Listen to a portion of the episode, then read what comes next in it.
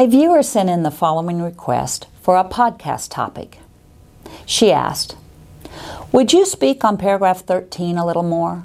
When property taxes become due before the end of the year, buyers and sellers notice the vast difference in their estimations and the real thing. How do we help navigate this with our clients? And then, what is the title company's responsibility towards these funds after the closing? In answer to her questions, Paragraph 13 of our contract states taxes for the current year, interest, rents, and regular periodic maintenance fees, assessments, and dues, including prepaid items, will be prorated through the closing date.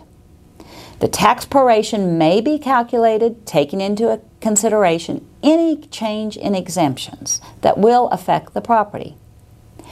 If taxes for the current year vary from the amount prorated at closing, the parties shall adjust the prorations when tax statements for the current year are available. It goes on to explain that if taxes are not paid at or prior to closing, then buyers going to be responsible for the taxes at the end of the year. So it's the contract that instructs the escrow agent to prorate current year taxes. However, because property taxes are paid in arrears, and more importantly, the tax rates are not set until October of that same tax year, between January and October, taxes are prorated on the best estimate available, which is usually prior year's taxes, sometimes adjusted based on any exemptions that may no longer apply. Please note, Exemptions are set based on the use of the property as of January 1, but the assessed values and tax rates are not confirmed until October of that same year. Some exemptions are allowed to follow the seller to their next property, such as an over 65 or disability. Other exemptions that are set on January 1 remain on the property after the seller moves. So prorations made prior to October 1 will just be made on best estimates. The parties to the contract could mutually agree to use some other estimates and instruct the title company, but generally they accept the estimates provided by the title company. Irrespective of the figures used to prorate between buyer and seller, the contract obligates the parties to make appropriate adjustments between themselves when the current year's taxes become available.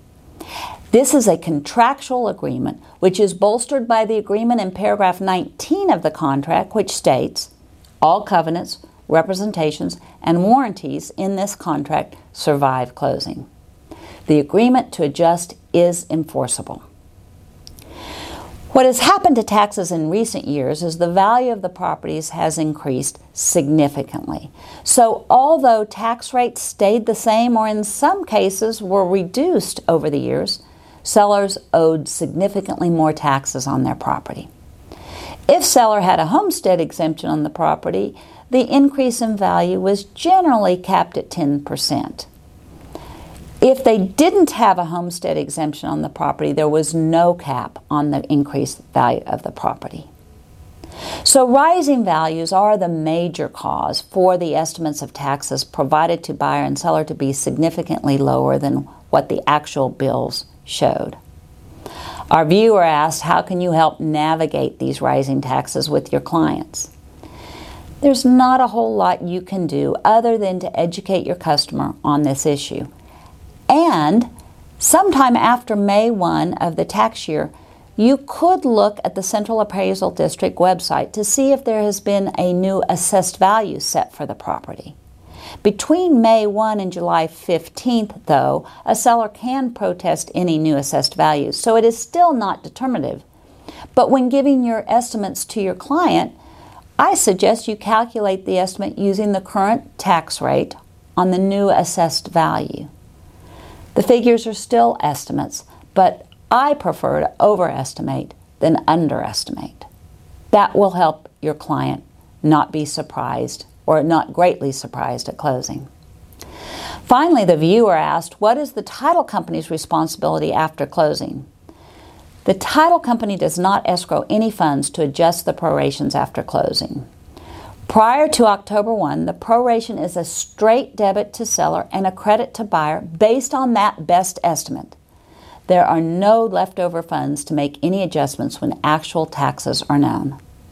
The contract states it is the party's obligation to reprorate if required.